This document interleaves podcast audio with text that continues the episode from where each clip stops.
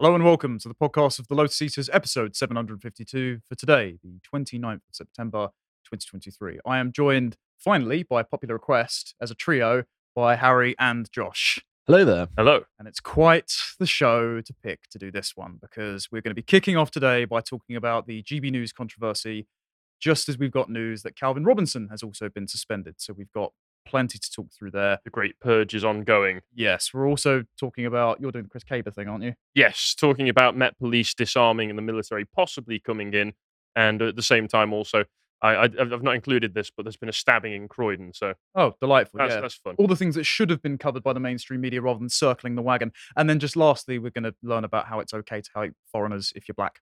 Apparently, thanks, thanks BBC. Before we kick off, we've got the gold tier Zoom call. We're moving it up this month to three o'clock UK time. Hopefully, to give a bit more wiggle room to see a couple of more people, but also because it's much easier on the tech guys, so they can go home at five o'clock. If you aren't already subscribed to the website, remember code SARGON is currently happening, so you can get first fir- uh, half price off your first three months membership, and you can get in in time and, and say hello to us. But There he is. yes, wonderful. So I've gone with an E at the end, and please process your order through Stripe and not Subscribestar. Yes. Right. Well, let's jump into it then. So, I suppose most people in the audience are aware that Laurence Fox has now been suspended by GB News. And I say suspended. Today, the results of the investigation are going to happen. And as he has already said in a video that I'm going to bring up later, this is meaning that he's going to be sacked. Let's be honest, as we both know, anytime they say we're going to have a debate, we're going to have a investigation, what it means is the conclusion is already foregone and just the process is the punishment. The same thing is happening to Dan Wootton. He has been suspended. He's been sacked from the Daily Mail. And now Calvin Robinson, friend of the show, who was just in yesterday recording a fantastic bit of content, has also been suspended for supporting his colleagues. There are absolutely going to be other people on this list. And I'm going to run through exactly the reasons why this is happening and then open it up to the floor for all of us to discuss how GB News seems to be committing suicide to seek the approval of people that, since day one, have had it out for them and their advertisers, and sooner see them dead in the street than accept an apology. And it's just very, very frustrating. And I've ended up in the middle of this myself, and it's just very annoying. Um, this is, without further ado, something that you can subscribe to our website for for as little as £5 a month or £2.50 at the moment, I believe, if you use code SARGON because we're doing half price membership deal. Uh, we won't be censoring our hosts or holding back. And this is something that some people, unfortunately, who are currently governing GB News, I'm sure that they're trying to do their best, but they could probably learn to do better, should learn about, and that is the friend enemy distinction. You have people who are always going to be against your way of life. It is not about principles. It is not about rudeness. It is not about decorum. It is about whether or not they would sooner see your vision of the future extinguished and theirs put in its place. You can't negotiate with these people. And both Josh and Harry, for Josh's series Contemplations, had a really constructive dialogue about this. So I recommend people go and give it a watch. Right, let's give a brief overview as what's happened. So it all started here, as from David Atherton's been gracious enough to tweet out the clip. This was BBC Politics Live, which they do pretty much every day about midday. And they Geoff Norcott on, who's actually going to be coming in soon and talking to Josh about his book. Very gracious for him to come on the network. Geoff is a very centrist, tepid comedian who just decided to say, hey, look, men are having problems. Male suicide is an issue. I think we should have a minister for men. I've spoken to Nick Fletcher about this, who wants to do this. He's, again, a very tepid centrist type who trains people, young boys, to be electrical engineers. So he's actually got practical hands on experience in, in providing boys a, a vocation. So that's positive. Geoff just went, this is a reasonable request. And Ava Evans, Ava Santina, someone that I've had interactions with in the past, and we'll see that soon, decided to dismiss this out of hand and mire the conversation in, well, actually, women are most effective. So if we can just play the clip, full context. Well, what's interesting about Conservative MP, new role would champion issues such as reducing male suicide. Hmm. Would that be something you'd be in favour of? well, what's interesting about that is the hostility it sometimes faces whenever it comes up. I saw a program where there was like a feminist academic and a Lib Dem MP, and they were so hostile to this idea. And I thought if you if you flipped those things, i.e., that it's the, the biggest cause of death for men under fifty is suicide. Men are less likely to go to the doctors. You know, men, men are less likely to maintain friendships. If that was for women, we'd often look at well, why is society making that happen?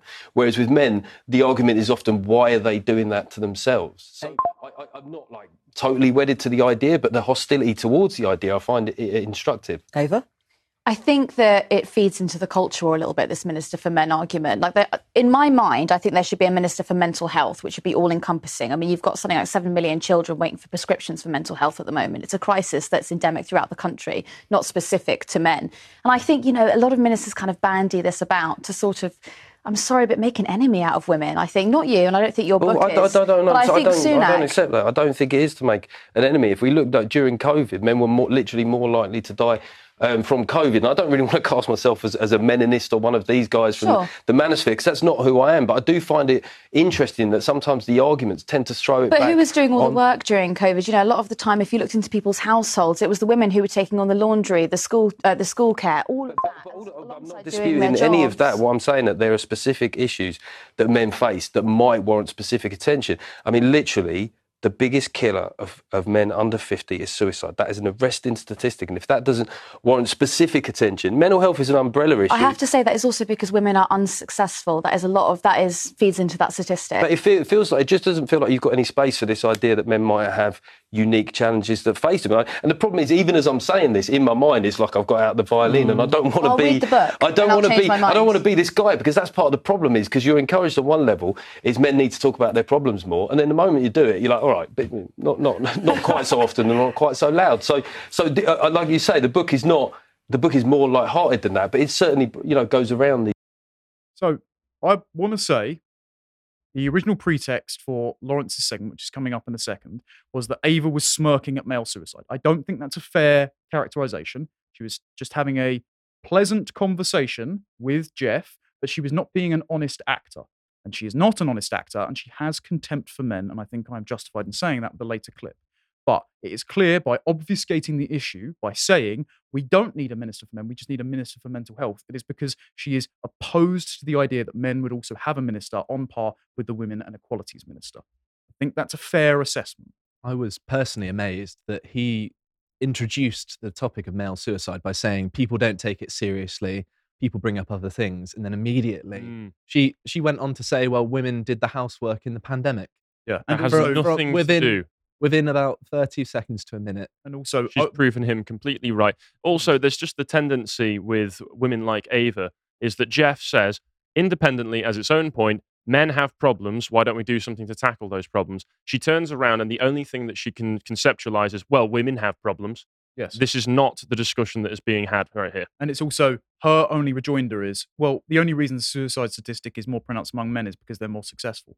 It's That that means nothing. That just means more men are dying, and this means that we need to address the issue. That doesn't take away the issue. It's just that you have a problem with men. And I think I'm well within my rights to say that, as we'll say later. I think it's kind of sickening that this issue is, as he says, you know, the number one killer for men under 50. And it's just a, a stepping stone for people to shoehorn in their own agendas rather than an issue in and of itself.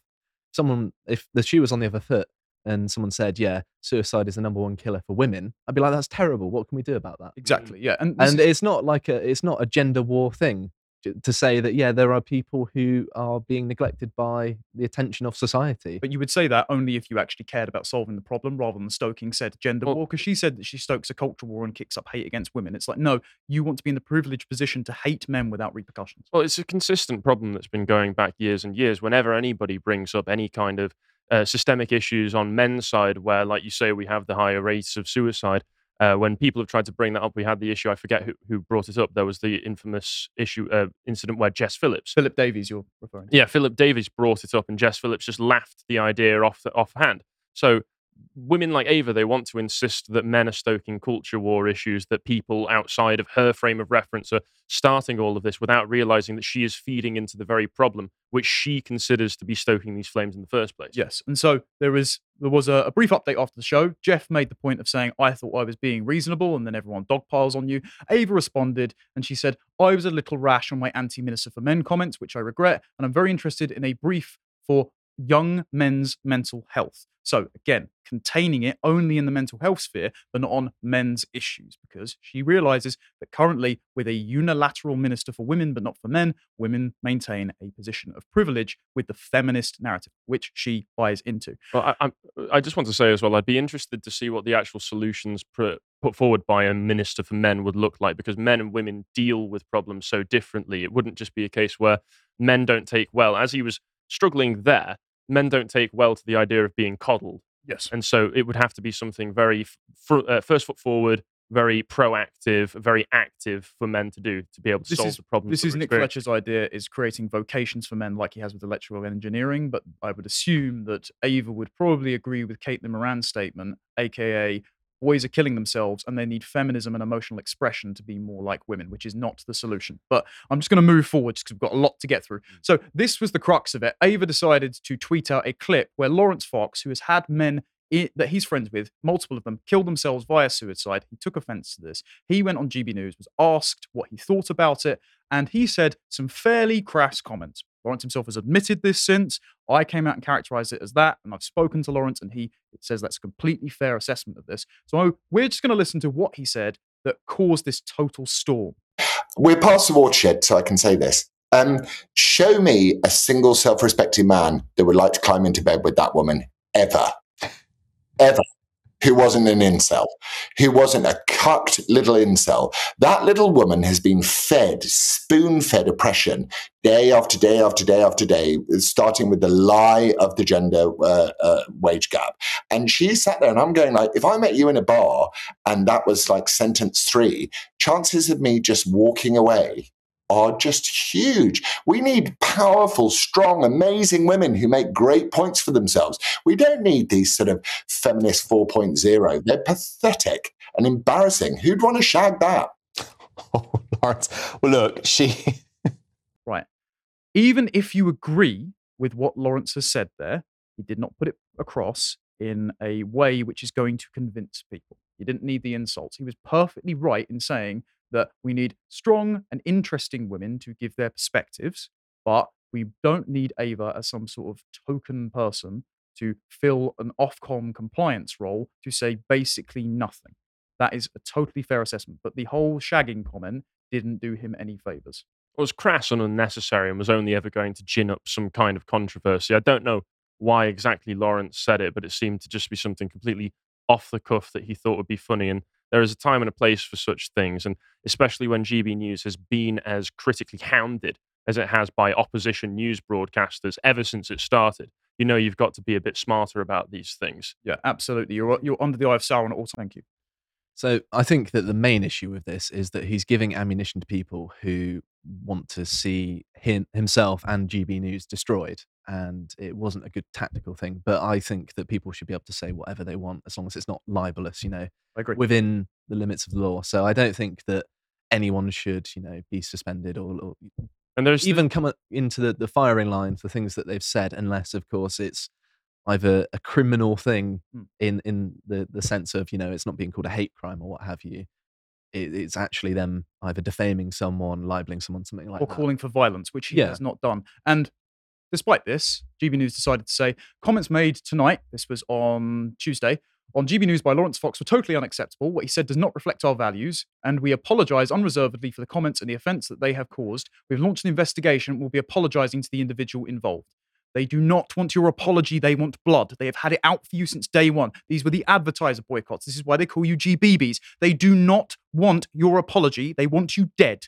This was a mistake and this is going to cost me bookings 100%. I know that there are still people on the network who have condemned Laurence from the off, who are happy with the fact that he is gone because they think that it will salvage the station and their reputation. And you know what? I just think that's cowardice. Well, you have a lot more experience of the inner workings of these Yeah. things than either of us do. and I like going there. got- I'm just going to declare it. Yep, you've been the one that's booked, but there has uh, not not specifically from you or anyone, but there has been mentioned that the sorts of people that can end up behind the scenes in these broadcasters are not the sorts of people that are on our side, Not so to speak. They're not the sorts of people who want to be able to promote, if you want to go on about the culture war, our side or our perspective on that thing. They are careerist broadcasters who've come straight out of university, have absorbed all of the propaganda that you get if you go through a liberal university course on media or or presenting or anything like that. And so they will try and put those presuppositions into the broadcasting whenever they whenever they can. Yeah, and this is just the consequence, and you'll know this because you did a media degree of hiring people fresh out of uni because they're cheap. You've got Oh, to yes. gatekeep better, and but this was at the executive level as well. The executives, I think, were just worried about drawing too much fire from Ofcom after Dame Caroline Dinenage about a week or so ago, sent a letter to GB News insinuating she was going to get Ofcom involved off the back of the passing of the online safety bill, which isn't in law yet, but is looming over everyone's heads, including ours, to persecute Bev Turner for saying that Russell Brand should have his day in court before he is persecuted and has his entire livelihood cancelled. That is unacceptable. GB News decided to get part behind Bev Turner and back the government backed off because they realized it was such overreach. Now, this is just the next excuse. This is the pretext for what they've always wanted to do, which is destroy you. Now, they might say this isn't in line with their, our values. Fair enough if you think what Laurence said is offensive. Turns out um, it's in line with Ava's because she's been using the uh, I wouldn't shag you pejorative for ages on Twitter, just at random people. So it's okay for her to do it. Got it. Okay. All right. That, that's fine. I guess that's just how it works now. Um, so Laurence came out and just doubled down and just said, don't don't shag hot, boring, mindless, blonde 26th wave feminists. That way, misery lives. Every human life is sacred. All lives matter. Uh, again, I would probably agree with his missus and just saying just walk away at that point. But that is Laurence's brand, and they hired him knowing that he was a verbal loose cannon. He is a firebrand, and that's why he has an audience. So, GB News trying to hem Laurence Fox in for inflammatory rhetoric is probably not going to work. He also doubled down again. I'm not going to read all of that because just it's extensive, and then they have announced that they have suspended him. We'll be apologising to Miss Evans today. So Lewis Brackpool was on earlier in the week, and I did ask him, "How did you feel being the last ever guest on the Laurence Fox show?" Because we knew how this this Mm. investigation was going to come. He's not going to have his show anymore. Fantastic. Um, Laurence has since come out and announced he has an apology. Um, he has apologized for the way in which he said it, but he does not retract anything that he said because he knows that Ava has utter contempt for men and that he knows that the apology will land on deaf ears anyway, and he does not appreciate GB News sacking him and persecuting other presenters for coming to his defense. And all that's happened here is that GB News has lost a sizable amount of its audience who are going to follow Laurence off the platform, which is frustrating because I don't want there to be a civil war at GB News when up until this point they've been basically the only network brave enough to platform dissidents, particularly like Neil Oliver and our friend Calvin Robinson and me. I- get books on very few other stations unless unless it's to be cannibalized. And unlike quite a lot of people that go on these stations, I don't just take whatever bookings to say whatever I like because I'm a not going to swear, uh, careerist grifter. I know there's lots of people that do that actually. What I hope is the ability to go on and spread the kind of ideas that we talk about on Lotus Eaters to try and reconstitute the culture to a wider audience. And it seems that window of opportunity is va- rapidly narrowing because they're placating to people that want to see them destroyed. It's very frustrating. So then Dan Wootton decided to come out and apologize. Silly move from Dan. Now, for context, Dan's been under a lot of pressure recently because the Byline Times have ran what I would describe as, until you can prove the allegations in a court of law, a possibly defamatory piece accusing him of sexual impropriety. So he has not addressed these claims on air, other than to say, I reject them. Laurence Fox has said in his prior video for Reclaim the Media that he has been counseling Dan as a friend and offered him free legal services via the Bad Law Project the entire time. And Dan has come out and said that Laurence was in the wrong, and he's tried to say that I was just smiling out of shock. Dan, this wasn't the way to go about it. I understand you were trying to salvage your position, but again, they were always going to come for you. He apologized twice. And since Ava's friends, now Ava actually liked this, have come out and said, oh, it doesn't matter if you've apologized. You personify the worst of men. You're trying to cater to a crowd that will never accept it. And so Dan gets suspended as well. Dan gets suspended for just not challenging Laurence on an offensive comment. It's offensive to the person, not to everyone, not to the women coming out and defend, uh, defending Laurence. He's been cancelled for doing that once in his thousands of hours of airtime, despite doing lots of other excellent journalistic work. No matter how you feel about Dan, whether you watch his show or not, this is egregious and wrong, but it's also why you don't apologize. And then, totally unrelated, Mail Online terminates Dan's column.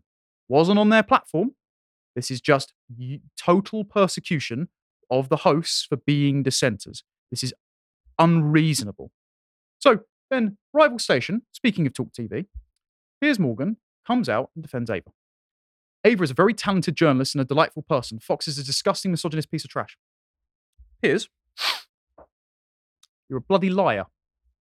You know she's not a delightful person. You know that you only have her on to hit your Ofcom quota. You employ her with with fees every time to come on and give a brain dead leftist take, and it means that all of your outrage anytime she says something is incredibly performative, and you're a disingenuous hack. Do you know why I know that? Because I sat next to her when she practically accused me and my friends of being rapists in waiting for saying, "Oh, maybe you shouldn't be allowed to use false rape allegations to scare men." Disgusting. You've made loads of money off of that clip on YouTube, monetizing it with a sensationalist headline, which she then says, I'm defaming her for using the same framing that you've used. It's been up for over a year. So, funnily enough, the people that are getting cancelled on GB News right now, they're the sincere ones. Everyone dogpiling for their own ratings and their own respectability are just hacks, and I think it's disgusting. For anyone that doesn't know the context of this, anyone that hasn't seen this, I'll just play a brief version of it that someone's cut together, just so I'm I'm not, as Ava has accused, misrepresenting what she said. But Ava, your point about you know if if men were that alpha, then they wouldn't be that bothered by this. Doesn't really help us when it comes to boys growing up, and that is one of my worries. That for teenage boys now, they are so terrified of the uh, consequences of putting a foot out of line. It's hard enough being a young teenager, working out how things are, working out how to do dating and all of that, without the terror that if you touch in the wrong place at the wrong time, you may find that your whole life is destroyed. see, I and there like is that far terror. too much. Well, I, I, I like that. as a I think mother that of a teenage boy, I don't like Really? that That's the terror. I most do. malicious thing I've ever That heard. is I think that men should be frightened I think to you touch feel women in a way differently that if you they're were, not if comfortable you were. with. But we're talking about Yeah, but we're not talking about. We're children. not We're talking talking about. about We're talking but about it's an young interesting thing that Boys are all terrified. I know that from talking to my son. He's just like, I'm just not going there. Is that healthy? Yes, I The think other it is point- actually. I think it's better to not have a physical relationship than to have one that could ruin a woman's life. But then, how do they ever start? Well, don't. If you're not 100% Don't. sure, What? Are we going for- don't. What are you going to have? A bunch of neutered Celebrate. boys who But never it's had. so obvious. we actually It's do such have that. like- Gen Gen Z is having far less sexual relationships Yes, than any ever they are. before. It's true. And young people on. have stopped having sex. I agree with the first part of your sentence, actually. If you're not willing to have a sexual relationship with clearly defined lines, don't have one. And so I actually told my, my mates at university, don't sleep around with girls. One, girls don't bring a guy home that you don't know what he's capable of. Two, guys, don't bring a girl home if you think that possibly she could have a false accusation against you. Can I make another point here? Which, Which I think- find, I mean, look, that What? sentence to me, when I was your age, right? How old are you? Uh, 23. 23.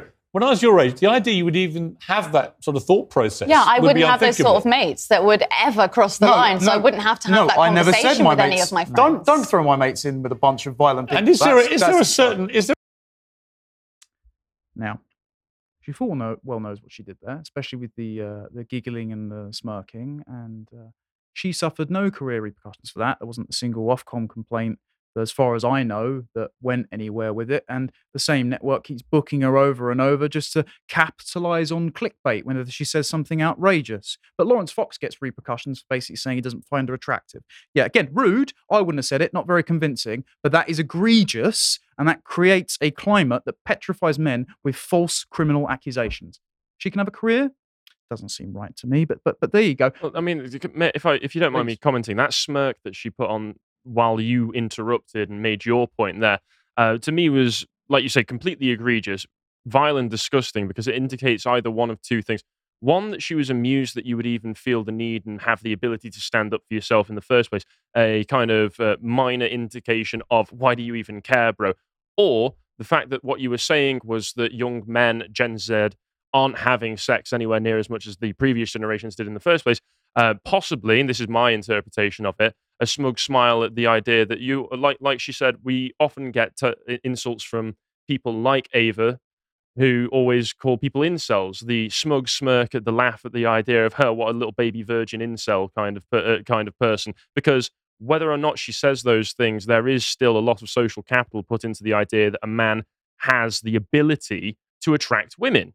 And being able to sleep with women is a great indicator that you're an attractive man to other women. And so, therefore, she's laughing at the idea either that you're standing up for yourself in the first place, which of course you're going to, or she's kind of being hypocritical and laughing at the idea of, I don't want men to have any kind of comfort in trying to approach women, but I will still judge those men at the same time for not having been able to succeed with women in the past anyway. Yeah, and I it's a don't- catch 22 for any young man. And this is the situation that you're talking about, why it's so toxic for young men on the dating scene. Yeah, and Spot on. I, I, d- I don't know her personal circumstances, but what I do know is that whatever personal hang ups she has around men, dating, gender, and that, that is a cultural contaminant that will seep out and continue to petrify men and stop and make women unhappy as well. Because lots of women have said, I'm not getting the relationships I want. I'm not being approached, and I'm very lonely as well. So she is doing women a disservice too. So any time that she purports to be on women's side as well,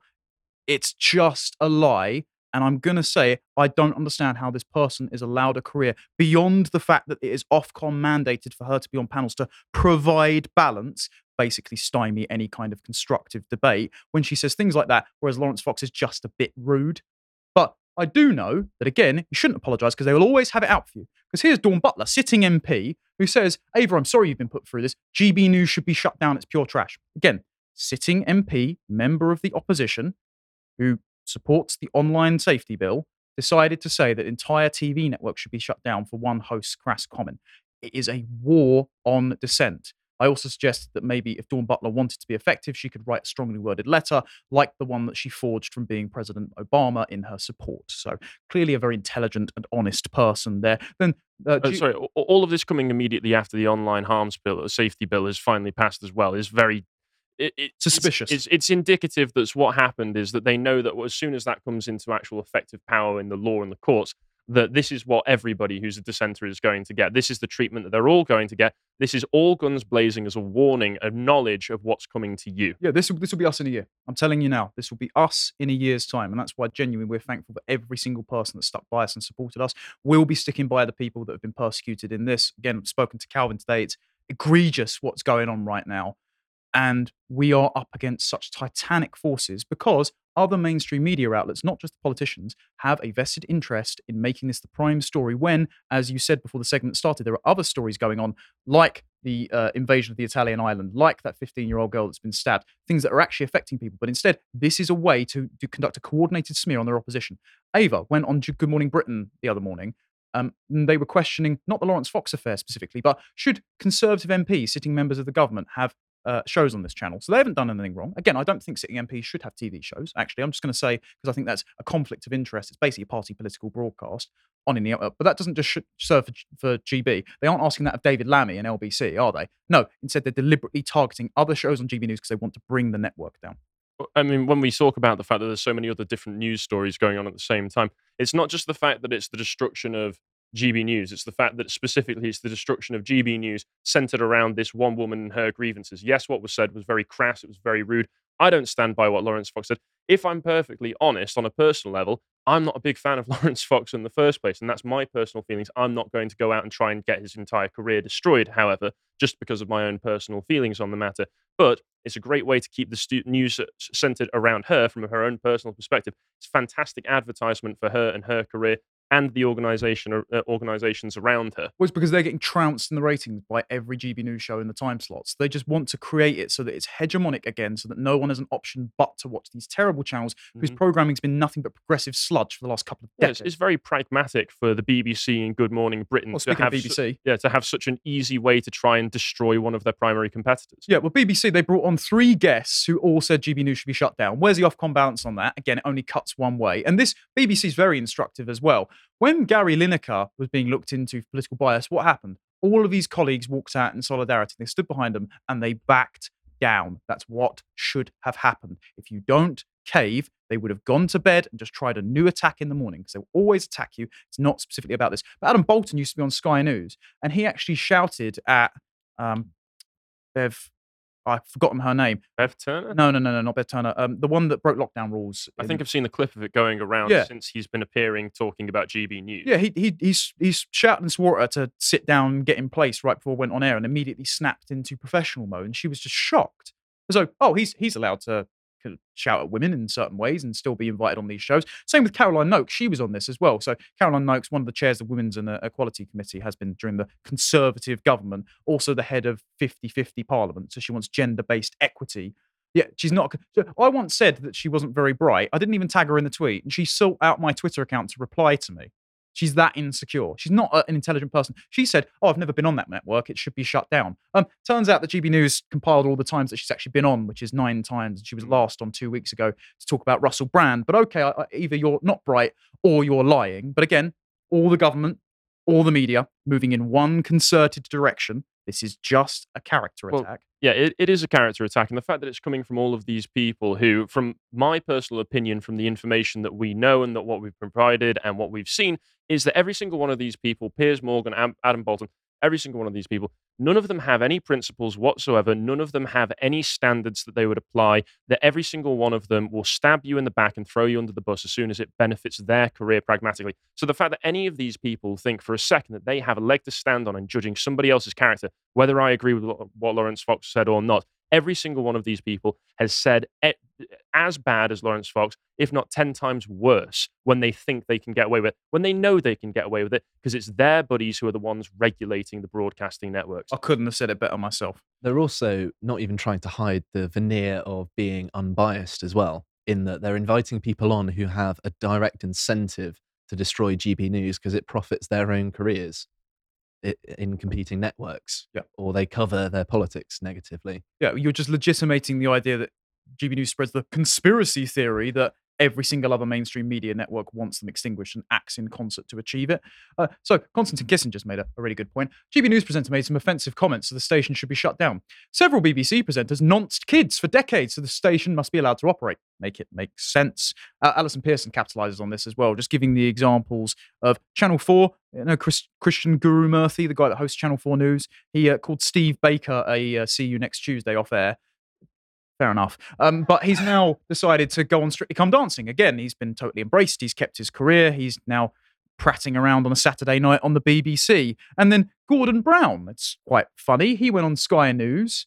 Um, he was asked what he thought of this. Now, I was in the Sky News green room and sod it, they leaked personal information about me, so I don't really care. In the Sky News green room, I overheard some of the journalists talking about just how much it felt like Gordon Brown was back to his usual rhetoric, back when he was campaigning, back when he was good again. So, again, they don't just hide their Gordon bias. Brown was good. Uh, not seeing Ever? things, apparently. But he just frankly said, yeah, Ofcom needs to be given more powers to investigate whether or not these, these stations should be on the air at all. There you go. Shut down my enemies. Yep, party political Give broadcast. promotions and extra money to my friends. Yeah, and, and as Allison Pearson pointed out in her Telegraph article, isn't it funny when he, speaking of disparaging women, uh, described that Labour voter as just a bigoted woman and had to come out and apologise for it? So we're really taking him as a, a moral arbiter. But again, it's not about hypocrisy, it's about hierarchy. But speaking of Sky News, um, for anyone who wants to watch and have their ears burned out for 13 minutes, um, I went on there on, on Wednesday night. I was invited on under the auspices of, oh, we're just going to have a little chat and ask what you think. And I was not told who I was going to be on against until I was sat in the chair. I was invited into the studio and then shuffled into a down the line room, which was very unprofessional. I also requested that Lotus Eaters be been the tagline. They confirmed that was going to happen. And they didn't do that, but they put my opponent, who was on Novara Media, in the tagline, who they then gave more airtime and allowed to scream at me. And the host decided to rig the questions against me and say at the end of the uh, at the end of the interview, well, we'll put her out of her misery as if talking to me was such a burden. So I'm not going to play any clips from that. You can go watch that in your own time if you want to torture yourself. The important thing about this Just is to back you up on this, with the one or two clips that I have seen from this, I think you handled yourself very well when the questions, as you say, were completely rigged against you. Every single question was just a series of buzz, buzzwords with a question mark at the end of it. And you did a very good job in calling that out. I, I think I could have done a fair bit better, but it's also you're walking into the lion's den, you're going to get bit. The, the whole thing was an attempt at a big gotcha. Yeah, frankly so. But the reason I raise this is not to put myself at the center of the storm. It's because now they're trying to do so because the Telegraph decided to do an article without ever contacting me for comment, only talking to Moya, Maya, whatever her bloody name is. She's an awful person, so I don't care. That is actually going against all of the standards of basic journalism that I was taught going through university, even when it was going against um, documentaries for somebody as controversial and notorious as Purple Aki. We mm. were always told we were always told, okay, it doesn't matter who you're talking about. If you want to have a veneer of journalistic fairness, you get comments from everybody involved so that they can put their side of the story in front. I didn't expect him to come up. I know I wasn't expecting either, but it just popped into my head. Good Yeah. example, though. Yeah, but literally, so Purple Aki gets better treatment than I do. Yes. That's mad. Literally. And, and this entire article, again, written by a, a staff writer who I, I haven't read anything else she's written, so I don't know the veracity of her journalistic integrity. But in this article, it was dreadful because the entire article was about me and the interlocutor. Uh, the claim was that she wasn't getting paid, and when she was offered pay, it was a fraction of what I was offered. Um, so just to set the record straight, your fault, even if that is true. it's not true at all. Um, No. Just to set record straight here, what happens is when you're booked for media, if you're sensible and you do your own accounting, which I have to, you go, oh, is there an appearance fee associated with this? So you can get your invoice in order, you can get on the books, you have to process everything properly so you don't commit tax fraud. So I asked that, and they just said, "Yeah, two hundred pounds." I was like, "Okay, yeah, sure, I'll come into the studio." So when I showed up during the interview, she was saying, "I'm so tired. I was asked on to talk about misogyny, and I'm so tired." And I just went, "Look, you're sitting here. You're, you're paid to speak about this." And she went, "I'm not getting paid for this." It's like number one, yeah, you are. Your day job is at Novara Media, so you're literally paid to talk about this all the time. But if you weren't paid for this particular interview, um, well, I'll, I'll say this. Someone someone tweeted, sorry, texted me saying uh, to not get paid for something or to not ask for an appearance fee is not misogyny. It's an idiot tax. If you don't ask to be paid for your time, that's on you. But she then turned around and said after the fact, clearly to Sky News, all right, what's he getting paid then? I want that. And they, she said they offered her £75. Now, from an email from a, a, different producer, they came back to me and said, "Oh, actually, sorry, my other colleague got it wrong. It wasn't 200, it's actually 75." Which means retroactively, they offered me a lower fee than they'd promised over the phone to try and avoid it looking like they were being unfair to her because she's a woman. So that means they also leaked confidential information about my rate of pay to a guest who was opposite me on the panel who would animus to me. That is staggering malpractice by Sky News, and that has just been made public. So now it's I'm fine with making it public, and I've included it in a complaint because um, I turns out obviously she didn't contact me. She doesn't reply to this tweet in a complaint to Ipso and to Ofcom. Again, Ofcom probably not going to do anything. Ipso said they're going to follow up on it. Excuse me if I don't have much faith on these bodies that are meant to be um, practicing journalistic proper practice and impartiality. Anyway, um, then what happened was Ava decided to watch the segment. Yeah, and said that GB News commentator went on Sky News this evening and said that I'd encouraged women to file false rape allegations. I have never ever said this. Yeah, and I didn't say that either, love. What I said is, quote, Ava said women should be able to weaponize false rape allegations in order to keep men afraid of actually committing sexual assault. Because yes, that was an accurate summary. You were apathetic about the ability of women, like Amber Heard, for example, to file false rape accusations as long as it made a climate of what you think is safety for women from actual predators. And I think it's reprehensible that any man should go to prison for a false rape allegation and that any woman should face no consequences for making false allegation. But I don't think that you care about that. Again, you're welcome to correct me. You haven't responded yet. You're welcome to correct me if I've made the wrong uh, assertion that you don't care about men that go to prison over false rape allegations. You just want power and to punish men. That is my reading. You're welcome to respond, but you haven't yet. Very frustrating. Anyway, so I'll just quickly sum up that. Um, Neil Oliver at least gets it. Neil Oliver, who has been behind everyone in this situation, that's definitely what I will say. I support Ava's right to speak freely. I support Laurence's right to speak freely. I support the right of everyone to speak freely. The policing of every word and one witch hunt after the other will be the undoing of us all. And I'll finish on Paul Embery, who is usually one of GB News' panel leftists. Now, Paul is actually a very nice guy. I've been on the opposite to him. He's a firefighter, so he does a useful job. I just disagree with him on the means of getting a better country because he's a trade union Labour member. But he said, these people really don't care about the nature of the comments. Similarly, unpleasant comments have been made on other broadcast platforms. Think of BBC C4 panel shows, Jimmy Carr, Frankie Boyle, um, Jo Brand on Have I Got News for You, saying there was throw acid at Nigel Farage. there was a fantastic list I saw of this where Frankie Boyle people were making jokes about how they were going to kill white people on. Frankie Boyle's show, um, uh, whatever it's called. Uh, there was one where Miriam Margolyes, you know, that d- diabolical. Margolyes, yeah. Margolis, that. Harry Potter, yeah. Di- diabolical woman from Harry Potter and sadly one of my favourite shows, Blackadder, was saying things about how. Uh, I don't remember what the exact quote was, but it was certainly a lot worse than whatever Laurence Fox may have said. Yeah. And so Paul just says, for them, it's all about getting GB News off air.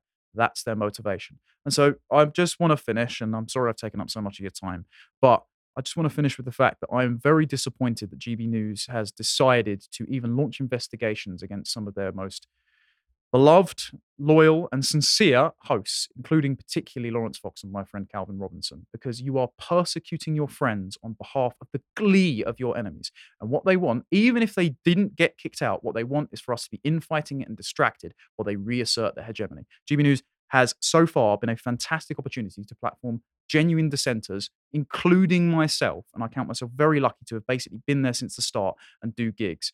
But I can't say that many people will stick around, particularly in the audience, and also some people that go on if you decide to treat people like Mark Steyn, Laurence Fox, and Calvin Robinson in this way. Stop doing your enemy's bidding.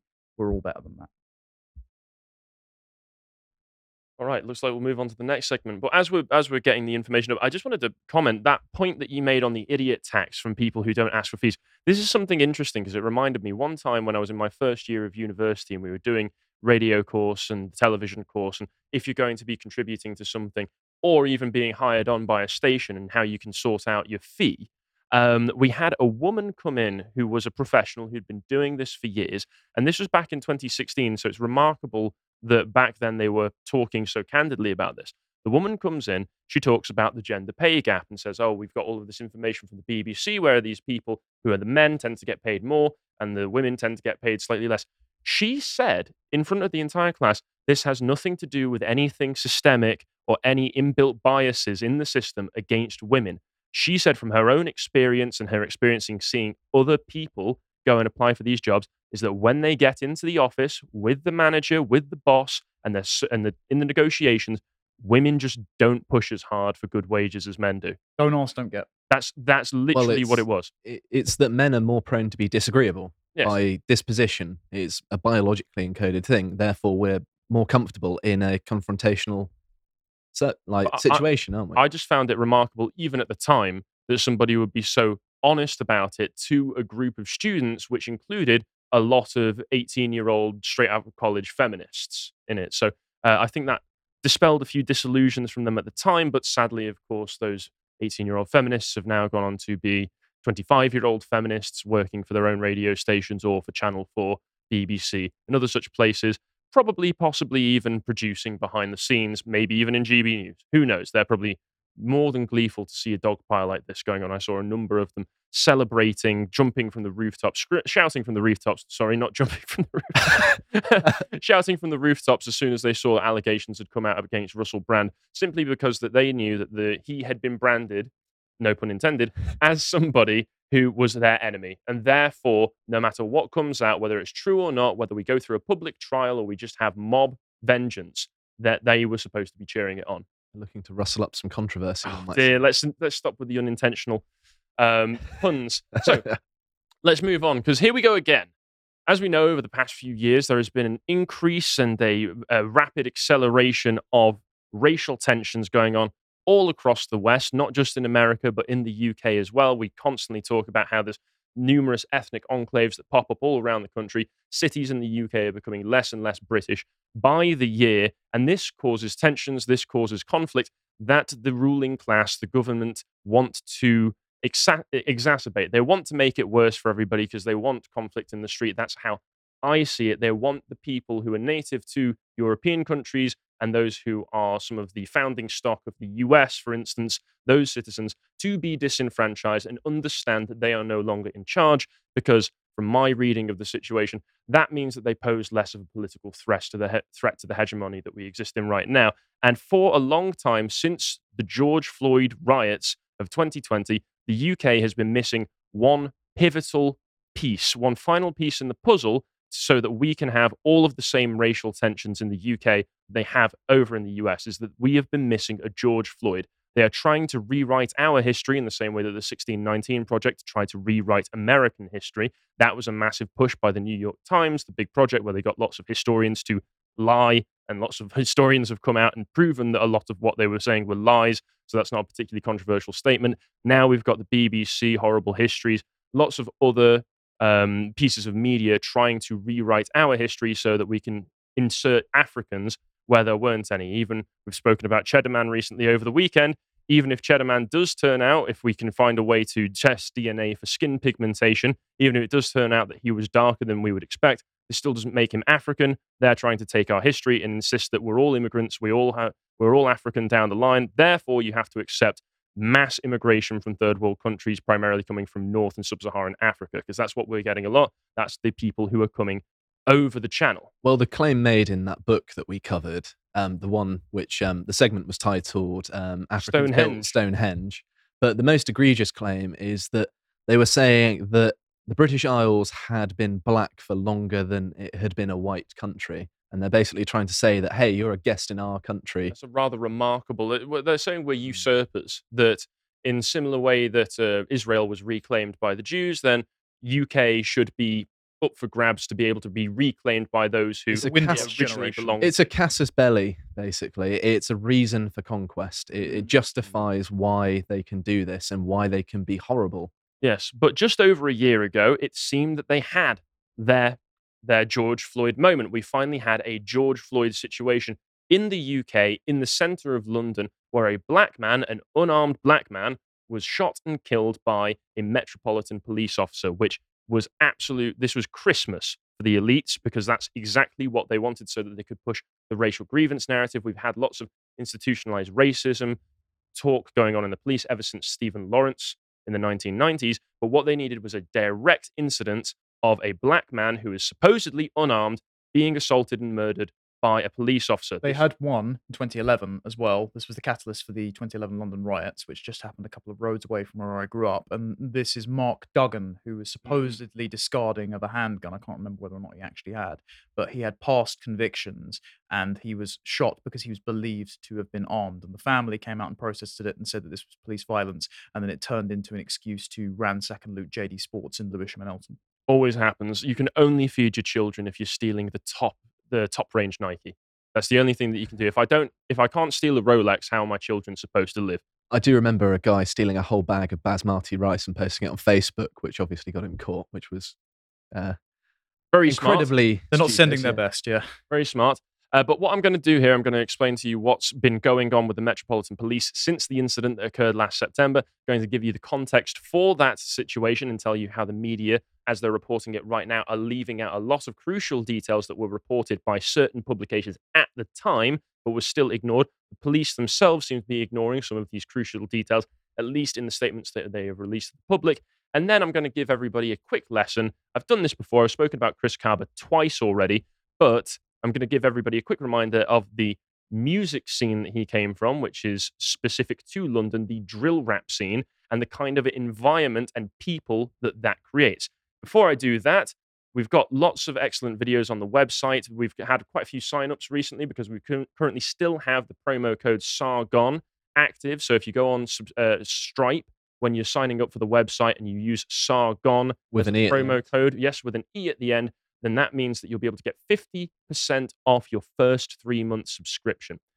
Excellent deal. Honestly, we've got probably probably years worth of content on It's the nearly- website. nearly Three year point. anniversary. Yes. We have many long running series with like Josh's Contemplations has over 100 episodes. It's well worth the time. Approaching 150 now. Yeah, getting to 150. We've got Epochs, and we also have, if we go back to it, Connor and I's Comics Corner, and this was the second part of a much anticipated series that we've been covering.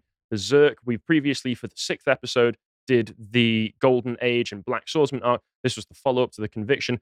Berserk being the only Japanese property that we have covered so far. It's been quite a hit. People really like it. I really love the series, and Connor is slowly managing to get into it as well as it starts to become a bit less grim, dark, and miserable. Farnese helped. Yes, and he's found his. Congratulations, guys! Connor finally has an anime waifu. So She just needed to be a LARPing sadomasochistic drag calf. there you go. So if you'd like to check that video out, please go to the website, subscribe, subscribe for two hours of Connor realizing his inner weeaboo, and let's carry on, shall shall we? So the news that's coming out right now is that earlier on this week, the Metropolitan Police officer who shot Chris Kaba in the head, one shot, one kill, quite impressive, if we're perfectly honest. Let's not. I'm not. I'm not going. You know, he's been arrested and charged with murder. So at the moment, they still have to prove it in a court of law. They still have to go through all the proceedings. But that's what's happened. And as a result, a lot of Metropolitan police officers have said that they are going to refuse to carry their guns. It's Now- also sorry to cut you off. Um, it's also worth mentioning as well that our armed response uh, units in Britain tend to be very well trained. They spend a lot of time Yes. training rather than on the street, and then they're called out to specific operations. A lot of the time, of course, they'll they'll still do things like um, walking around um, potential Parliament, terrorist tar- targets and things like that. So they'll be in like airports and outside Parliament, as you said. But a lot of the time, they are specializing in being as good as possible. Loads of them are So- ex-military. Yeah, well, Yep. it's worth mentioning that there isn't necessarily this parallel between America, where I think some American police officers get thrown under the bus with very little training. And I think that actually a lot of the time, just training them to be better at their job could help. And it also means it's easier to defend them when something goes wrong because you say, listen, we've put them through all of this training. You know, we've done everything we can to minimize the chance of accidentally shooting an innocent person. Well, as we'll go on to find out when we go through the details, I don't think anything was done wrong in the situation that the police officer found himself in. The fact that it was one shot and one kill is especially impressive. And it is just another case where the powers that be are taking a force that is supposed to be protecting the citizenry and it's and it's uh, stripping away its powers to ensure that the kind of culture that Chris Kaba came from, this drill gang, drill rap culture can spread around and cause chaos for the people who are actually affected by it. They're the ones that have to face the consequences of increased crime. London is a city which has had exploding crime rates for years at this point, constantly rising year on year. And if this was 100 years ago, and we were still under the Robert Peel police system in London, where there was very, very low crime rates, people weren't expected to be going around shooting and stabbing one another in the streets, then perhaps, you know, a situation like this wouldn't cause a problem. But in London right now, which is in parts of it essentially um, a subdued war zone, um, Don't go to Wood Green. Just don't do it. and don't really go around Brixton. In fact, I've got a map at the end of this where it'll show you specific areas where you should, probably shouldn't go unless you're in a large group of people that you can trust and rely on. Anyway, I'll read through some of this article to give you the proper details. So, on Thursday, and this was Thursday last week now, an armed officer who's only been identified as NX121 appeared at Westminster Magistrates Court and also the Old Bailey charged with murdering Mr. Kaba on September 5th last year. He was given conditional bail and is expected to stand trial next year. Highly trained officers working for SCO 19, the Specialist Firearms Unit, told their bosses they were no longer willing to carry uh, guns the day after a Met officer appeared, blah, blah, blah. Um, they describe Chris Kaba here as an unarmed black man who was shot dead in South London last September. And unarmed is a nice, malleable term because if you're wielding a car with the chance to run someone over, can you really be classified as unarmed? But it's nice and malleable and vague enough that you can make that argument. The Met has more than 3,000 firearms officers across a number of units, but the loss of so many at once has led to concern over the ability of the force to meet its duties and keep the public safe. One source said these officers are highly trained professionals who take their role and responsibilities extremely seriously because, as we talked about, these are men who, at, at the base of it, if you join the police force, you want to keep people safe. That's what these people want to do. They go into the firearms because they know that they will be very specialist and they will only be needed in specific situations, but they do not go in with the intention or desire to just wantonly murder people. So I know they want to someone- keep people safe. I know someone who does a lot of engineering work inside many police stations to the point where they have a routine Met Police pass. And they were speaking to me yesterday and they said there are upwards of a thousand firearm officer incidents every year, but they only usually result in one or two kills. And it's because they have such trigger discipline and they are so well coordinated that usually these sorts of interactions are not necessary. So, what was the trigger for this interaction? As you said, it was the possibility that one of the officers could be hit by the car. At that point, it is a reasonable use of force. I think it's also worth mentioning as well that a lot of the people that aspire to get into these armed response units are the people who don't want to do all the petty nonsense like um, he's he said she said on arresting Twitter. an autistic girl for insulting Yeah. a cop, saying she looks like a lesbian. They're actually dealing with you know violent organized crime and you know, terrorists. These are two things that I feel like are very uncontroversial to deal with, and so they feel like, well, of course I'm doing good now. I'm not necessarily persecuting people for voicing their opinions. I'm dealing with terrorists and, and drug dealers and, and violent criminals. So there's sort of a selection pressure that pushes people in that area of policing to be, you know, they're, they're selected to be good people a lot of the Mm. time. Obviously, you can't generalize, but on Yeah. the whole, I can I can You're certainly give these identify. people the benefit of the doubt. Most Yes. most of, most of the time, I will say, of course, the Sarah Everard guy who was covered up for was an armed. He he did spend time in the armed response unit. There will be people that slip through the net. However, yes, the rigorous training and the nature of the work does pre-select for officers who are more competent and show more restraint. Yes. Carrying on, the statement continues saying they're simply no longer willing to take the risk of going to work with all of the dangers that represents and also run the risk of being charged with murder. Lots of them have simply had enough and they're saying it's just not worth it anymore because realistically, the incentives that are being set are if you do your job properly and actually keep people safe, you will be the one going to court over this. So, what is the point? Because not only are you going to bring ruin to your own life, you'll be bringing financial ruin to your family's life with whatever legal costs you might be saddled with, and the fact that if you do get put away, your family don't have you to rely on anymore, and you become a pariah in the community when you get out, your name will be smeared for all time forevermore. You will be that racist, murdering police officer. Nobody wants that. So why would they carry on with their job the way that they're setting up right now? Just hours after he appeared in court, a Sir Mark Rowley, the Met Commissioner, had a meeting with around 70 firearms officers concerned about the development. He issued a statement which said they were understandably anxious as they consider how others may assess their split second decisions years after the event, with the luxury of as much time as they want to do this and the effect that this can have on them and their families. So, with the police, seemingly a significant portion of them handing in their firearms, who's going to take the place? Because London, as I've mentioned, is quite a dangerous place in some areas. Well, it looks as though the Metropolitan might be bringing in some military support, potentially as and when they need it, which might not work that well because, as we mentioned, a lot of these firearms officers are the ones who are going to have been potentially previously in the military anyway. But the sort of training and uh, situations you train to respond to in the military are different than in an urban setting in London.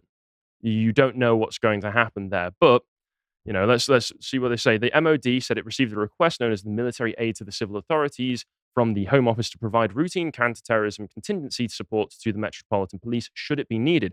The Met said it was a contingency option that would be used in specific circumstances and where an appropriate policing response was not available. Military staff would not be used in routine policing capacity, it added. But if a situation where violence does begin to erupt on the streets happened, I feel as though the military support that comes in will not be uh, will be uh, might be a bit more dangerous for the people engaging in the violence than if it was the firearms officers. Well, it's less so less so the people engaging in the violence because putting it frankly, if you're rioting in the streets, I don't care about the the danger posed to you. You're already a criminal. You you forfeit your own life. I'm concerned about the possibility of civilian casualties because again, the firearms officers are more trained to be to have higher trigger discipline in an urban environment, whereas the military are more adapted to different warfare tactics. It and so they might not be properly equipped to do uh, to deal with This- in this- London as they would in Baghdad. Also, this isn't to say anything negative about the military Nope. forces. This is speculation on our part, just from tangential knowledge. It is worth mentioning that the military have their own military police as well, and um, I, I would imagine that they would be the most sort of suited to replacing regular police, wouldn't they? Because they're already in a sort of policing role. But it is also worth mentioning that they're used to policing people in the military, and so they're used to policing trained killers, aren't they? Mm. And they're not necessarily used to um, dealing with civilians. So if there are circumstances where there are um, civilians caught in a crossfire, it may be that they don't have as much experience as, say, the proper armed response police. And reserve levels are at the lowest they've been since the Napoleonic Wars. So, do we really need to stress our military capacity anymore by depleting the number of armed officers that should be dealing with different jobs? It's just ridiculous. It's an excellent question. But what statements did the police make? Well, let's read it out because they included it in the IOPC statement on the website because the IOPC are the ones who've been looking into this for the past year or so. And uh, the summary of events is comprehensive enough, but as we'll find out, missing some crucial context here, which I hope is going to be looked into from some of the reporting that was done closer to the time when the shooting had just occurred, reported by Telegraph and the Evening Standard um, when they were reporting it. And I hope that if there's going to be a uh, an actual comprehensive investigation done into it, that they follow up on these statements that were made by anonymous individuals for those papers. Because otherwise, as far as I'm concerned, you don't have the full story. Because what they've put here is comprehensive enough, but not the full story. On Monday, the 5th of September 2022, Mr. Chris Kaba was driving an Audi motor vehicle in South London. The Audi Mr. Kaba was driving was believed to be linked to a firearms incident which took place the previous day, and an automatic number plate recognition marker had been placed upon it. Briefing was provided to officers prior to their shift on the 5th of September, in which the Audi was brought to their attention as potentially being associated with the firearms incident the previous day. Mr. Kaba's name was not included in the briefing because the car was not registered under his name in the first place. Why was he driving it? According to police logs and accounts received to date by officers, the Audi was recognized by officers parked at the side of the A202 in Camberwell Green in an unmarked armed response vehicle. The officers then started to follow the vehicle and circulated this via police airwaves at around 9:52. Officers continued to follow the Audi until 10:07. The officers did not activate their lights or sirens while following the vehicle. The intention was to use an enforced stop extraction on the Audi. That makes perfect sense because you don't know if he's carrying a firearm or not. Yes, it's related to a firearms incident. You can't trust the situation isn't going to escalate, especially around the streets of London. If you end up getting into a high speed chase, there could be some bad casualties that result from that. At around 10.07, Mr. Kaba took, made a left turn from the New Park Road into Kirkstall Gardens. Already present on Kirkstall Gardens was a marked police armed response vehicle. The marked ARV had parked on Kirkstall Gardens with the intention of joining the other police officers behind the Audi once it had passed the junction. One of the officers inside the marked ARV was NX121, the one who's been charged. Once Mr. Kaba made a left turn, the decision was taken to perform an inline extraction. Armed officers exited their vehicles and approached the Audi. The evidence suggests that contact was made between the Audi driven by Mr. Kaba and the police vehicles. So he drove it into the police car. Yes. The evidence further suggests that Officer NX, uh, NX121 was standing to the front of Mr. Kaba's vehicle, so in direct, in, in direct, um, In the path of the vehicle. In the path of the vehicle, so he could have been hit. A single shot was fired from the officer, piercing the front windscreen of the vehicle that Mr. Carver was driving and struck him.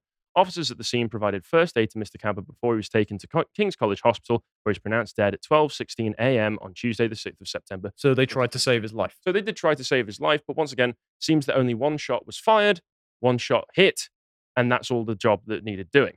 But That's like some proper Clint Eastwood. it, like, it really is one shot shot. straw. Yeah. One shot, one kill. But as I mentioned, this is missing context. So if we go to the Telegraph article that was released on the 7th of September last year, it says here locals described how the police used their own cars to box in the Audi Q8 while shouting at the driver to get out. Witnesses claimed the driver ignored police requests to give himself up, so he had plenty of opportunity. And when he attempted to ram his way out of the roadblock, officers opened fire. So, once again, unarmed doesn't mean that he didn't have possession of anything that could be used to kill you, because this might shock some people watching. An Audi Q8 going at high enough speed could easily kill someone, even not even necessarily high enough speed, just ramming into you repeatedly to try and get out. Unarmed just means we didn't think he had a gun in his hand at the time. So, as I understand the situation, then there was an officer in between the Audi and a police car that had blocked him in in front, in between the two there. That's what it sounds like. So he would have been sandwiched in between two vehicles if if he had successfully hit the officer. Situation And- that could easily kill someone. And also, Kaba was able to see the armed officer holding the gun. So he took the gamble to drive at the officer holding it. What did you expect? Genuinely, what is going through your mind when someone's aiming a gun at you, telling you not to drive, and you floor it? Yes, and there's there's a lot more information giving some context in this Telegraph article because then they try with the sub story, the sub story that leads to images like if I go this one, the one that everybody has seen as Chris Kaba at this point. Justice for Chris Kaba because we managed to find one soppy photo of him looking happy and smiling, which proves that he was a good boy who didn't do nothing. If we Criminals have never smiled. Just just like you yeah you can find pictures of al capone with a big grin on his face you could probably find pictures of robert mugabe with a big grin on his face. This doesn't stop them from having been very very bad people. In the context it gives here he was an expectant father who was due to get married in january. Keep hold of that information. He was understood to be a member of a drill rap collective known as 67, who were nominated as Best Newcomer in the 2016 Music of Black Origin MOBO Awards. Formed in Brixton and Herne Hill areas of South London, members of the 67 group were linked to a county lines drug dealing operation in County, by the way. 2019. Oh, yes, uh, county, yes, with 16 members ch- uh, jailed for a collective total of 61 years. Mr. Kaba was also with the group when they performed on the TV channel of the controversial former BBC DJ Tim Westwood. Thank you, Mr. Westwood, for platforming criminals. Mr. Kaba himself was also jailed in 2019 after being convicted of fi- uh, possessing a firearm with intent to cause fear of violence. So if they did know he was behind the vehicle of the vehicle registered to a firearm incident, they could have looked him up and gone, right, he's had a firearm before and he's been in prison for it. The car is linked to a firearm incident. It's probable that he's got a gun. and there's more in the Evening Standard article that we'll get to in a moment that proves that he's a, uh, he's just of a violent disposition in the first place. They say in here, drill rap music has been criticized by police for stoking violence, with rival gangs often goading each other in lyrics that are posted on social media. By that, as we'll find out, they literally mean they will kill someone and wear a mask in a music video, bragging about it, and post it to YouTube. That's what they do. This incident follows the murders of two drill rappers in recent days, with 21 year old Takayo Nembhard stabbed to death at the Notting Hill Carnival, hmm, pretty common occurrence there, and 29 year old Maximilian Kusi, Kusi Owusu gunned down in West Kensington. And this is one of those fine gentlemen who ended up murdered. I think this is the one who died at Notting Hill Carnival. And this is even more information from the Time Evening Standard. And once again, for the police investigation and the legal investigation that's going to be going on with this trial next year, I want them to follow up on all of these anonymous claims that were made in these articles that the journalists spoke to people at the incident who say things like this. An anonymous witness later told The Standard armed police jumped out and were shouting at the man, Get out of the car, at least a dozen times. The guy in the car had a lot of opportunities to stop, but he refused. He then started driving towards a police car and smashed into it, then reversed. He just wouldn't stop the vehicle. So, this isn't even really a case like George Floyd where there's some ambiguity in it because of the fact that it looked, to me, It wasn't proven in a court of law, but it looked a lot to me like he was going through a fentanyl overdose that Derek Chauvin didn't really have much to do with. This was a clear incident of this man was attacking police officers. He could have had the opportunity to get out of the car, not escalate the situation, and then he could complain on social media the day after that police pointed a gun at him because he was a black guy and would have got a Telegraph article, would have got Daily Mail, would have got the BBC interview anyway. But no, he instead chose to try and ram his way out of the situation and got shot. On the graph of F around to find out, I'd say he's a 10. It's also worth mentioning as well if you're driving a car that's not registered in your name, that's still illegal. So Mm. he, even if he was unarmed, he had still broken the law. And clearly he was so concerned about this minor charge that he was willing to ram into a police officer. It would probably have violated his parole conditions, wouldn't it? That's mm. probably true as well, yeah. So the resident also claimed that Kaba could have killed one of the officers with his car, clearly. Ms. Riberio Addy below says the car was not registered to Mr. Kaba and wonders if the police even knew he was the driver. Last weekend's rallies were held outside New Scotland Yard, Met's headquarters, with other protests taking place in Brighton, Manchester, and Cardiff, all for this sweet angel, this sweet baby boy who just happened to try and kill some police officers. Mourners were told Mr. Kaba's pregnant fiancee, Karima Waite, was so grief stricken she could hardly get out of bed. Star Wars actor John Boyega highlighted the case on New York's Hot 97 radio station while discussing institutional racism, the institutional racism of police officers defending themselves in a life or death situation. Vossi Bop rapper Stormzy, another worthless human being, offered his support to Mr. Kaba's family at a time when the Queen's death overtook the musicians in the news. What's Fossy Bop? Uh, I don't know. I maybe a region where he's from. All I know is Stormzy. If you're stoking this sort of thing, I'm not surprised at all. At the time, here's a fun one. Mr. Kaba had only recently been released from a four-year term in a young offender institution for possession of the firearm, intent to cause fear of violence. The conviction dated to an incident in Butchers Road, Canning Town, 2017. With that incident, we already mentioned in the previous one. They expand on it here. Police said that gunshots were fired, but no one was injured. So it was not even a situation where he was just waving a gun around like an idiot. He he was actually involved in a situation, whether it was him firing or not, where shots were fired. Fantastic. Following his sentence, Mr. Kaba was released around a year ago, but by April 13th of 2022, freed Mr. Kaba was served by the police with a 28-day domestic violence protection order related to Ms. Waite, the mother of his unborn girl. The notice granted at Westminster Magistrates Court barred him from contacting her on social media or entering her street in Battersea. So, what a saint. From the understanding that I get from that, it sounds as though he may have been beating his Pregnant. his pregnant fiance. What a scumbag. Yes, absolute scumbag. It added the order prohibits the alleged perpetrator from using or threatening violence against her uh, or pestering, encouraging, or instructing other people to do so. However, Ms. Waite's mother, Kim Allain, 49, said her future son in law had an apprenticeship to become an architect. And literally, you can look into this whenever an incident like this happens. For some reason, it's always reported. Simon Webb did a YouTube video on this. It's quite remarkable. Every single one of these young black men who gets into an altercation with the police or some kind of violent encounter with gangs who dies was always an apprenticeship to become an architect. Very strange. It, it's funny that in the 20th century, you needed to be worried about the failed artists. Now it's the failed architects.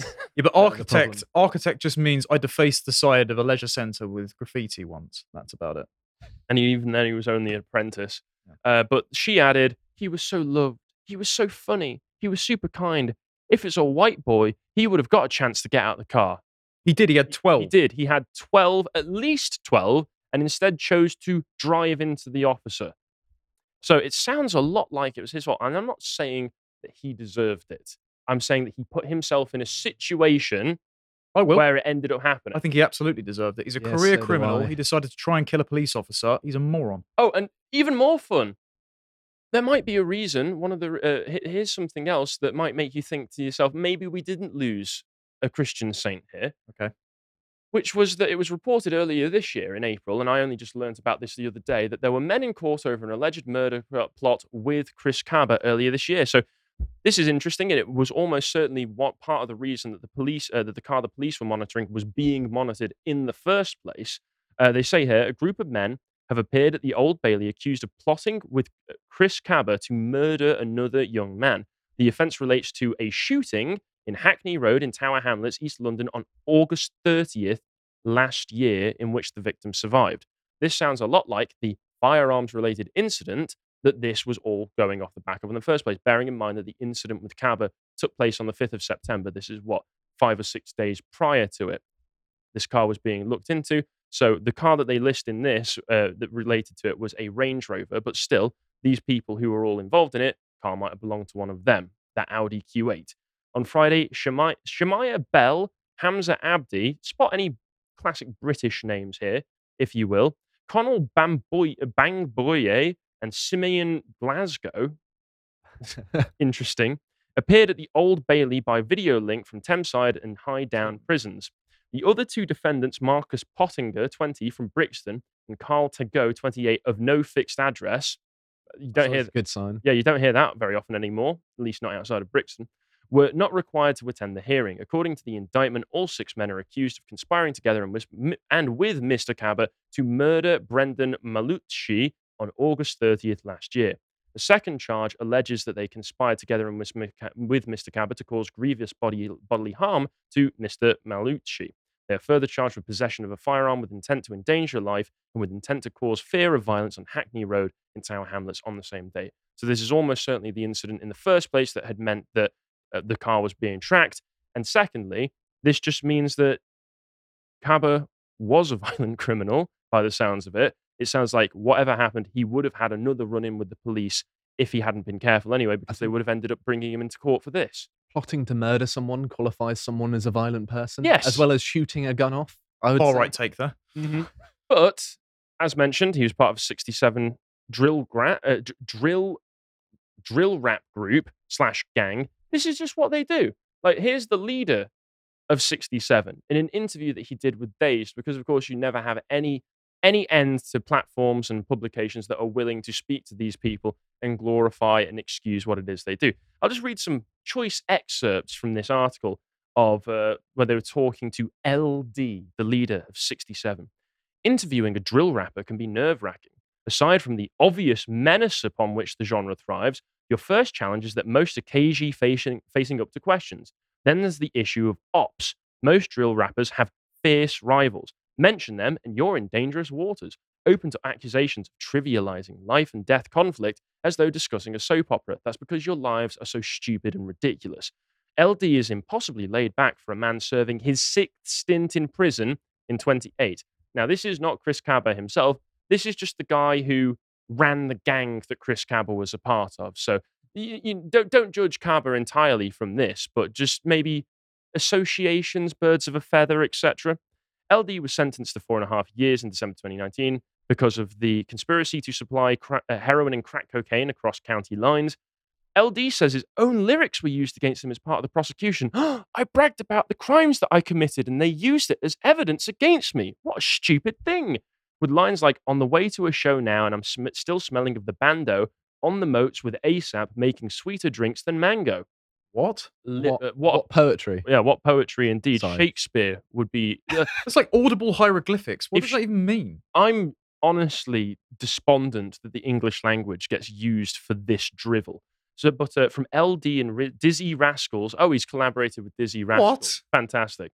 Stepped in a bando is a drug dealer's base. Being presented, that was presented as evidence in court. I was just laughing, says LD. They're just lyrics until you can show me evidence which is facts. It's just lyrics, which makes it fictional. Well, it seems that you went down for this, so they must have proved it with evidence. So don't know what you're laughing about. Wasn't Dizzee Rascal recently in court for something? I can't remember exactly what it is, but I, I don't want to be wrong here. Please correct me in the comments. I think it's well, you might think do- he's bonkers, but I just think he's free. Get out of here. I heard John laughing. I, I, I can't remember. I, it might have been something to do with an accusation that his former girlfriend made. So I'm happy to be corrected on that. Oh, but dear. all of these people all being connected, it doesn't smack of No. being good. Yeah. No. So uh, carries on. But Jules' Insidious side remains. The most rabid fans still post scoreboards on social media, awarding points to artists based on real life acts of violence, including murder. It's attempting to inc- uh, conclude that authentic references to violence, drillings, are what makes drill drill. In a 2019 Vice documentary, Ems, a rapper from Sydney's 1 4, declares, What makes us a drill group is that we actually do what we rap about. Does LD agree with that definition? So, what this article is trying to do is saying they actually go to prison for committing crimes. They then brag about these crimes. They post their crimes on social media with scoreboards of their opponents that they have murdered. But can we really believe them? What if they're actually just a bunch of innocent people who've What been if just- unfairly strung up by an institutionally racist system? What if they're just architecture students? Yeah, what if the architects could be here? anyway, and there's loads of articles always talking about it. You've got the Sun with a very a remarkably comprehensive article discussing a lot of the drill war, turf wars that were going on back in 2018 and prior to that.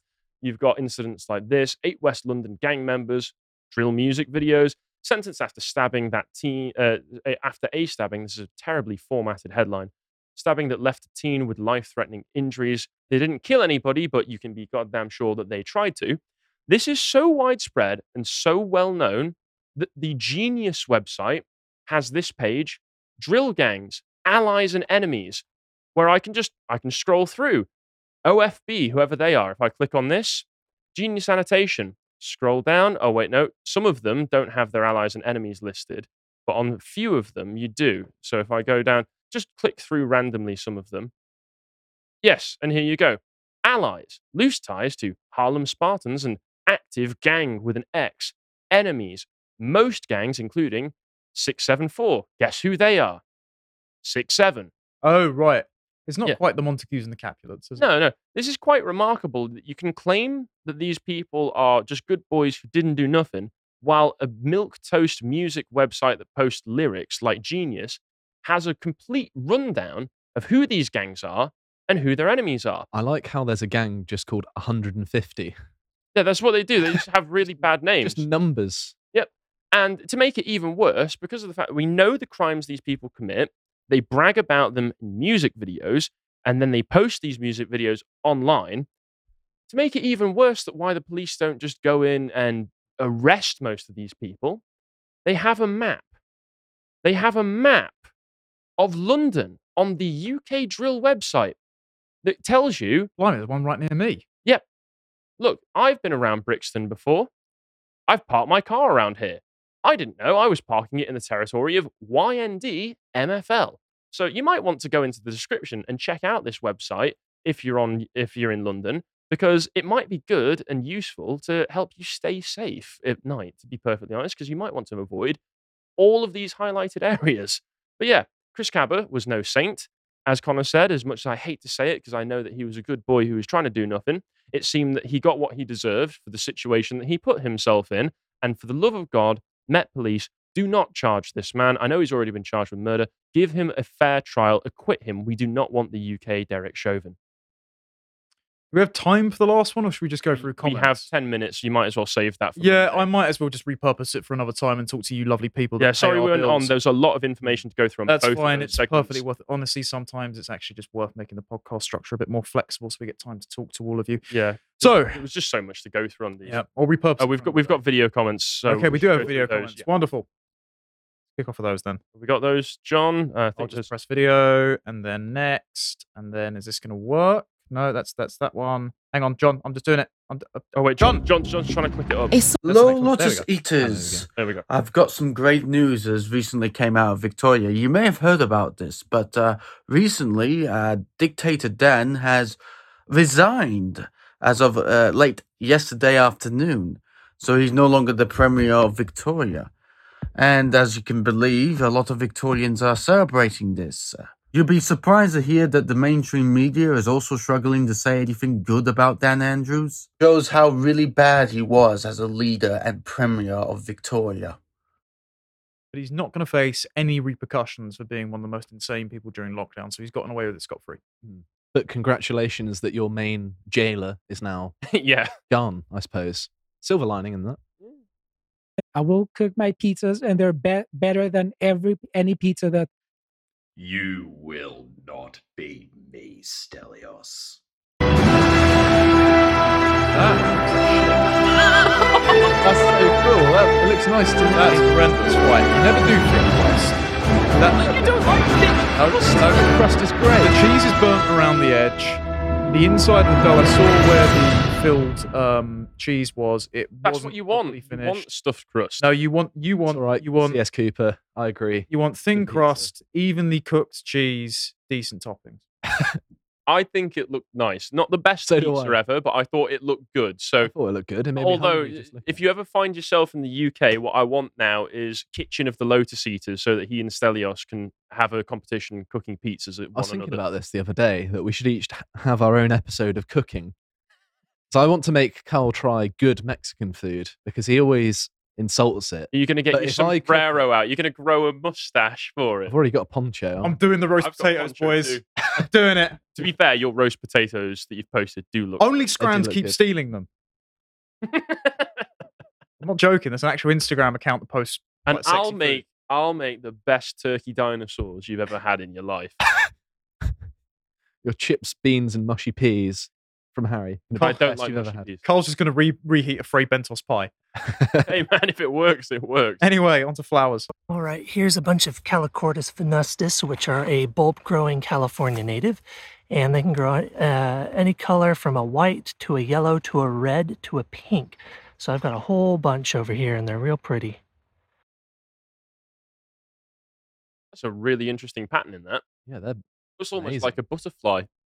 I love this sort of thing. I think it's it's great. So Nature is beautiful. Butterflies. I, I spend a lot of time out in it. I, I mean, I'm trying at the minute to learn basically all of uh, Britain's wildlife. I'm trying to rote learn everything. Just so when I go for a walk, I just know what everything is, and I can get a, a greater appreciation for the, the world around me. I suppose.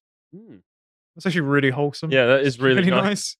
I miss living behind a little river when I used to feed the ducks. Anyway, comments. Um, Andrew Narog. Uh, this is a well, it's a bit complimentary, so it's going to sound like I'm a bit of a dick reading it out now.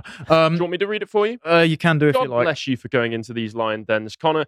Good man in trying to spread reason to the public, cutting through the propagandistic nonsense that is getting disseminated constantly by the media. I, I appreciate it. Thank you. Um, yeah, I mean, if no one takes the spots, then we just lose, don't we? I suppose.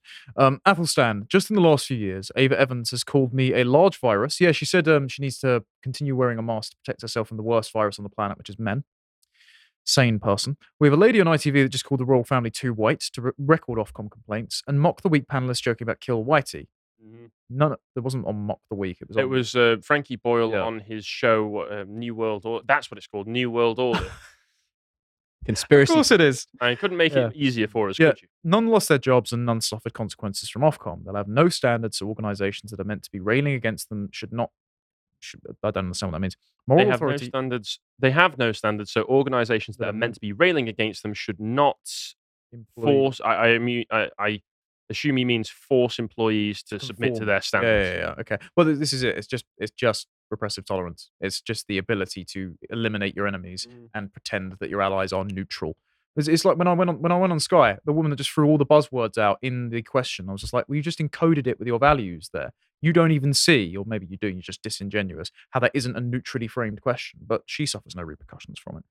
Arizona Desert Rat. Feminists insist on having representation for women, but they balk of the idea of men having representation for their specific problems. It's disgusting. I spent loads of time working with men, and they're different from women. You cannot expect solutions to work for men. Well, they don't want the solutions to work. They want power. That's it. George Happ. GB News is not worth fighting for if they can't defend their presenters who even slightly oppose feminist monsters like Avon Santino. What Fox said isn't much different from Carl's I wouldn't even. It's a banal point. Uh, It's banal to point out hypocrisy since their misandrists don't care, but it's necessary to have the backbone to participate in the culture war, and GB News doesn't. Um, it's not that different, and that's why Laurence shouldn't have said it, because of course Carl will not be allowed on the network unless he addresses that specifically, because that's the dark cloud that hangs. And that's what six years old at this point, so that is something that's going to dog him forever. Yes. So I don't, again, it, and I've spoken to Laurence about this personally. It wasn't wise to say that, but at the same time, GB News should have just said, if you don't like what he said, don't watch his show. That's, but they didn't. It's just, just sad.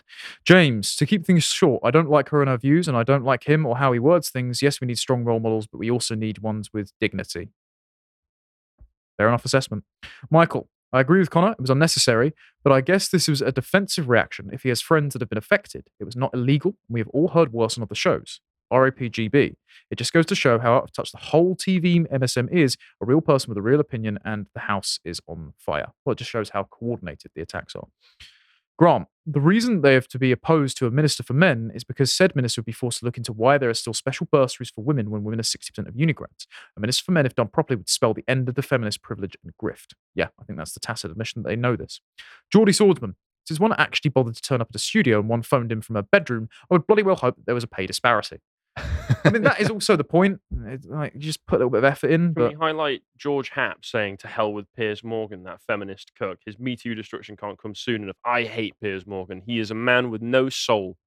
I will say principle. I don't I don't I don't wish to get too excessively personal where it's not needed. But when you encounter people in media, they at least normally have the courtesy to be polite to you when you meet them, even if they are disingenuous and over time you realise they're grifters. Um, Piers was just a prick.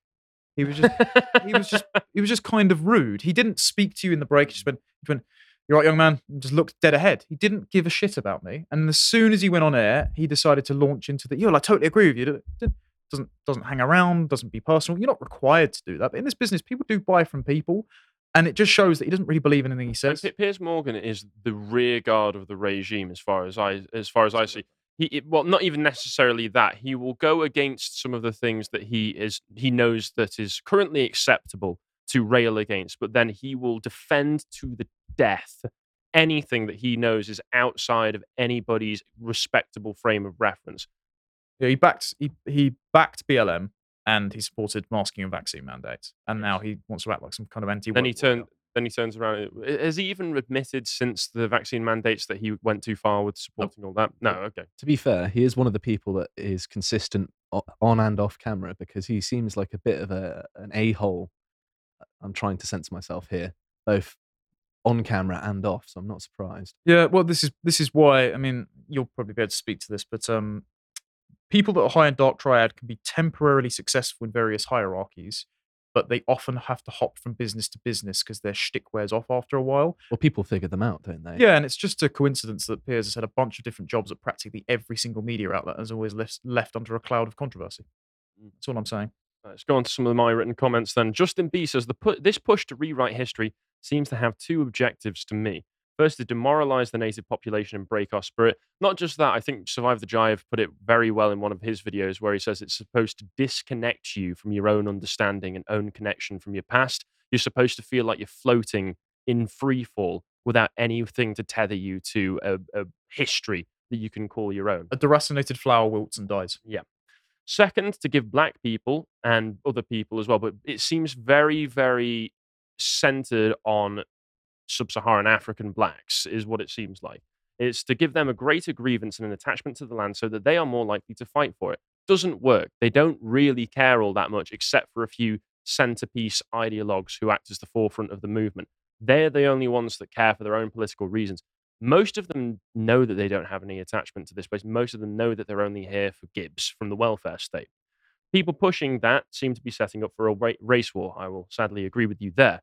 Andrew Narog, it's honestly egregious how happily these drill gangs operate. Did you hear about the bombing over in Sweden recently? I hadn't actually. Have any of either of you? I'm not familiar, sorry. No, I hadn't heard about that.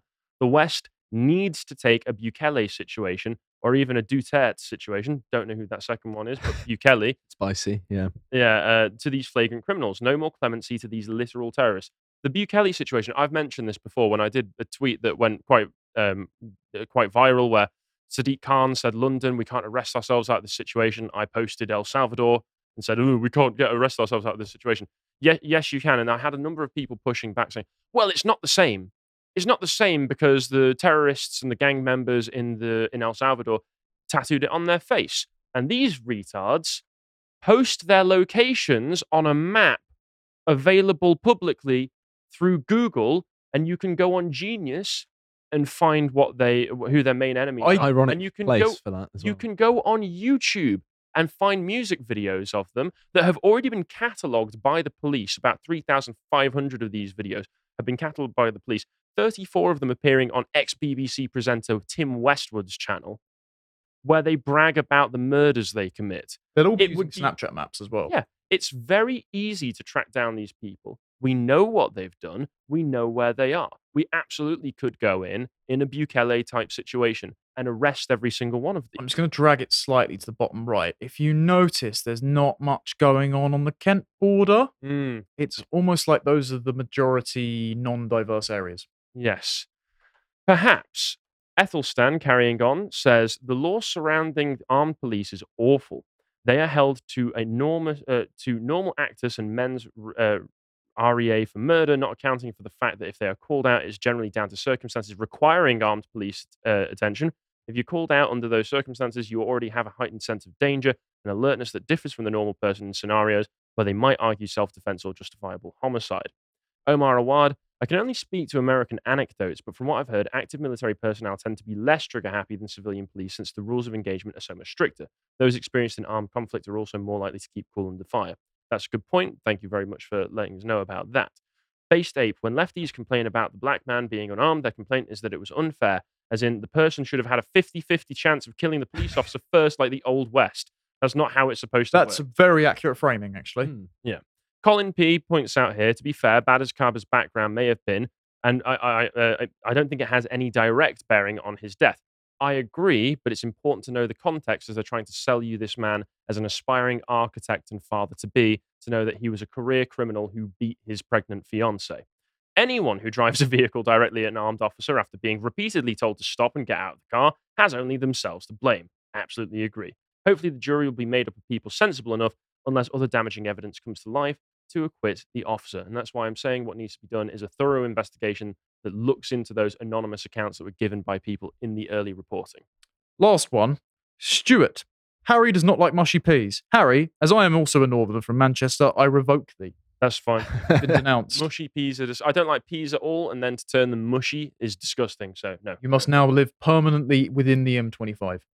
You're welcome. I live. I'm from Mercia anyway. People, uh, Northerners are saying I'm not Northern enough for them. Fine, I'll just accept being a Mercian. Anywhere north of Luton is the north. Anyway, at three o'clock we have the Gold Tier Zoom call again. If you haven't signed up yet, it's code SARGON with an E. Use Stripe, not Subscribe Star, and you'll get access to that for as little as £2.50 for your first three months. Come and join. It's me, you, Stelios, and Rory, correct? Believe so. Yes. Yeah. Yeah. Josh hates you all. Anyway, have a nice weekend. Rejoin us on Monday from one o'clock. Until then, take care and goodbye.